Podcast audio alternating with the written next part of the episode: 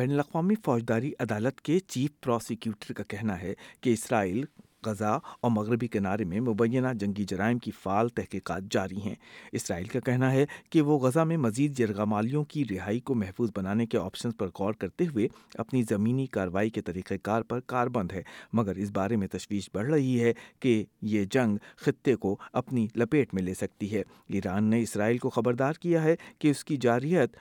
اس کے سرخ لکیر سے تجاوز کر گئی ہے مزید جانیے اس رپورٹ میں مصر اور غزہ کے درمیان رفا بارڈر کراسنگ کا دورہ کرنے کے بعد بین الاقوامی فوجداری عدالت یا آئی سی سی کے چیف پروسیکیوٹر کا کہنا ہے کہ جنگی جرائم کے الزامات کی تحقیقات ان کی ترجیح ہے پروسیکیوٹر کریم خان کا کہنا ہے کہ وہ اپنے مشن کے تحت غزہ اور اسرائیل کا دورہ کرنے کی امید رکھتے ہیں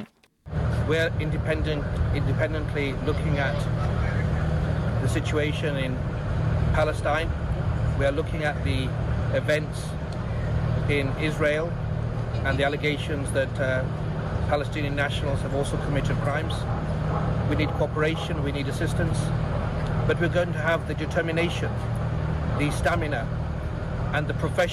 make sure we separating from لکیڈنس جرائم کی تحقیقات کرنے والی عالمی عدالت دو ہزار چودہ سے اسرائیل اور فلسطینی حکام کے اقدامات کی تحقیقات کر رہی ہے مسٹر خان کا کہنا ہے کہ غزہ کی آبادی کو امدادی سامان کی فراہمی کو روکنا بین الاقوامی فوجداری عدالت کے دائرۂ اختیار کے تحت جرم بن سکتا ہے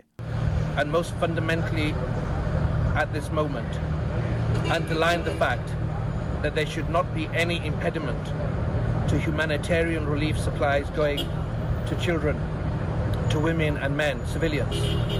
they are innocent they the international law these rights of her international law these rights responsibility when these rights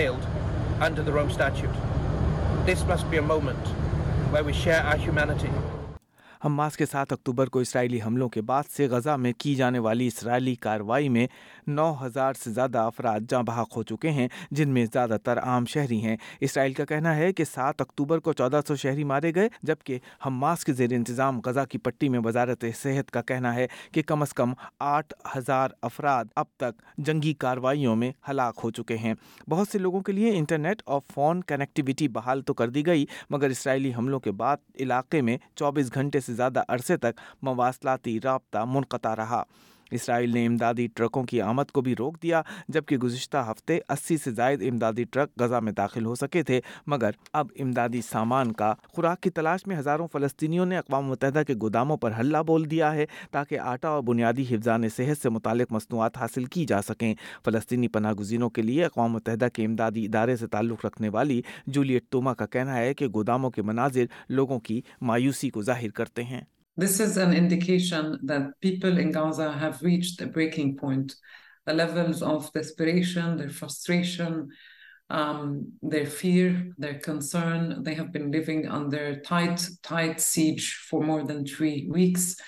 means loss so much they are displaced so the loss frustration very high جنوبی غزہ میں رامی الرقان اپنی جوان بیٹی کے ساتھ ایک خیمے کے اندر پناہ گزی ہیں ان کا کہنا ہے کہ وہ جنگ بندی کے شدید خواہش مند ہیں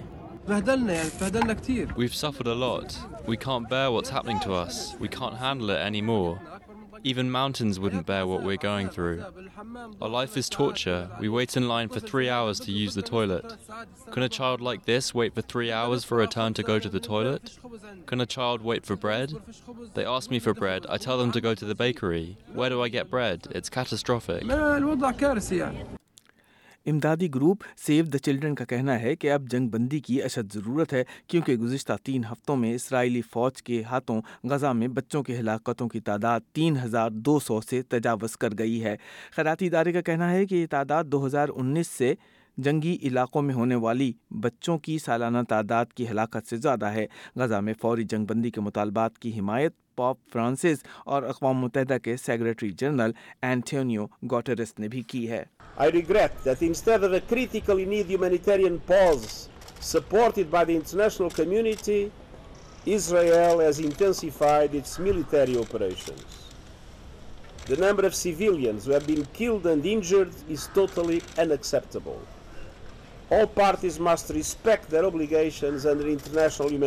law That law emerged from the tragedy and awful experiences of war. I've always been consistent in my call for strict compliance of the well established principles and the rule of international humanitarian law. دوسری طرف اسرائیلی وزیر اعظم Benjamin Nitin Yahoo نے اعلان کرتے ہوئے کہ جنگ دوسرے مرحلے میں داخل ہو چکی ہے کہا کہ تین ہفتوں سے جاری اسرائیل اور حماس کی جنگ اسرائیل کے وجود کی جنگ ہے گراؤنڈ سی وی وو destroyed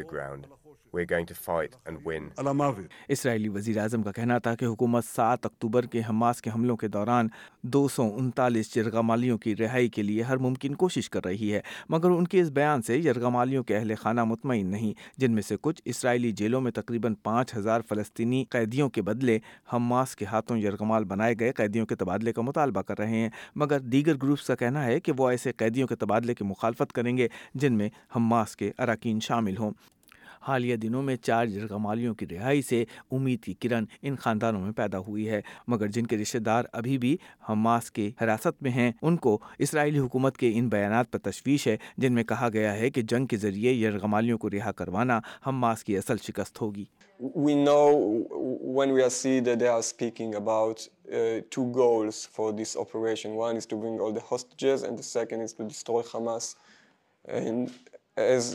as her boyfriend, I truly afraid that these two goals is like um, in conflict with each other. They cannot uh, achieve together. I think that first the hostages should be free, uh, if it's by um, a deal to release all the Palestinian prisoners and to get all the hostages alive and safe.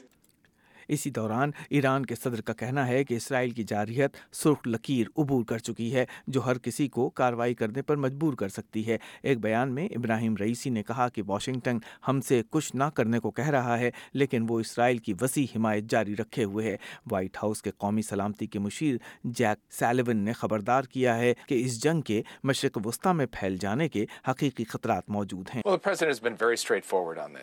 If American troops are attacked by Iran and its proxies, we will respond. We did respond. If attacks continue, we will respond. And I think the Iranians understand our message. And we, of course, are taking every measure necessary to protect our forces, to increase our vigilance, and to work with other countries in the region to try to keep this conflict that is currently in Israel and Gaza from spinning out into a regional conflict. But the risk is real, and therefore our vigilance is high, and the steps that we are taking to deter that and prevent that are serious, systematic, and ongoing. S B S News کے بیوا کوان کے اس feature کو S B S Urdu کے لیے ریحان الوی نے پیش کیا